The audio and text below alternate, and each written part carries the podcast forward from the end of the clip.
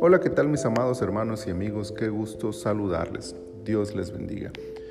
Estamos en el día viernes 3 de junio del año 2022 y esta es la temporada 17, el episodio 18 de nuestro devocional En su reposo. Les recuerdo que cuando decimos temporada nos referimos a un libro de la Biblia y cuando decimos episodio nos referimos a un capítulo de ese libro. Esto significa, por ejemplo, en este caso, que estamos en la temporada 17, quiere decir que estamos en el libro 17 de nuestra lectura de la Biblia y de ese libro estamos en el episodio 18, o sea, el capítulo 18. En este caso, estamos en el primer libro de Crónicas, en el capítulo 18. Les recuerdo también la recomendación de leer primero todo el capítulo que corresponde a este día, es decir, el capítulo 18, y después hacer la lectura o oír este podcast. Así que les invito a leer todo el capítulo 18 de Primero de Crónicas y enseguida meditar en esta reflexión que yo les ofrezco. Bien, pues vamos a leer entonces ahora de este capítulo solamente un versículo para poder entrar en contexto. Y dice, primero de Crónicas, capítulo 18, versículo 8, Asimismo de Tibhat y de Cun, ciudades de Hadad-ezer, tomó David muchísimo bronce, con el que Salomón hizo el mar de bronce, las columnas y utensilios de bronce. El rey David estaba consolidándose en el reino y extendiendo sus dominios. Como parte de su poderío, recibía voluntariamente regalos que representan paz o pactos de no agresión, pero también tomaban por la fuerza los botines que corresponden cuando derrota a sus enemigos.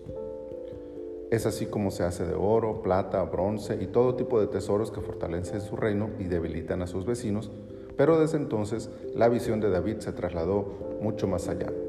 El rey comenzó a planear el futuro templo que se construiría para Dios y se dio a la tarea de acumular todo lo necesario para cuando llegara ese momento. Es así que dedica una buena parte de los botines de guerra a la futura construcción del templo. Su mirada está puesta en algo que él no construirá, pero que su hijo llevará a cabo y busca la forma de apoyar el futuro.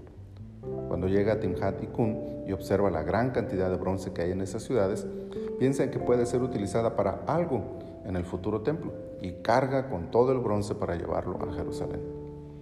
Fue ese bronce, años después, el que usaría su hijo para todos los utensilios y figuras de bronce que se colocaron en el templo de Dios. Es nuestra responsabilidad mirar hacia el futuro, aquel de las generaciones que vendrán después de nosotros, aquel futuro en el que nosotros ya no hemos de estar, pero sobre todo, proveer para las nuevas generaciones las herramientas que podamos ofrecerles para que ellos logren lo que nosotros no hemos podido hacer. Dios le dijo a David que él no construiría el templo, pero que lo haría su hijo. Sabiendo eso, David comenzó a acumular todo lo que pudo para que su hijo pudiera cumplir su sueño. David no vería el templo construido, como nosotros muy probablemente no veremos algunos éxitos de la siguiente generación, pero es nuestro deber prepararlos y proveerles para que alcancen tales metas. El rey acumuló tesoros materiales, pero nosotros podemos acumular tesoros más valiosos, morales, espirituales, eternos, que den fuerza a quienes vendrán después de nosotros para cumplir los propósitos de Dios que nuestra generación no logre. Mientras hacemos lo que sí está en nuestras manos, proveamos para el futuro, mirando con amor a quienes vienen detrás de nosotros y preparando para ellos nuestros mejores tesoros. La gracia del Señor nos ayude a hacer así.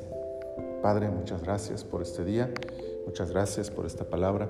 Te pedimos que nos bendigas y nos ayudes para que en todo, Señor, nosotros podamos hacer como esta palabra nos ha indicado, preparando a la siguiente generación, proveyéndoles, ayudándolos, guiándolos, motivándolos, inspirándolos y dándoles todo lo que está en nuestras manos para que ellos alcancen las metas que tú has planeado para ellos.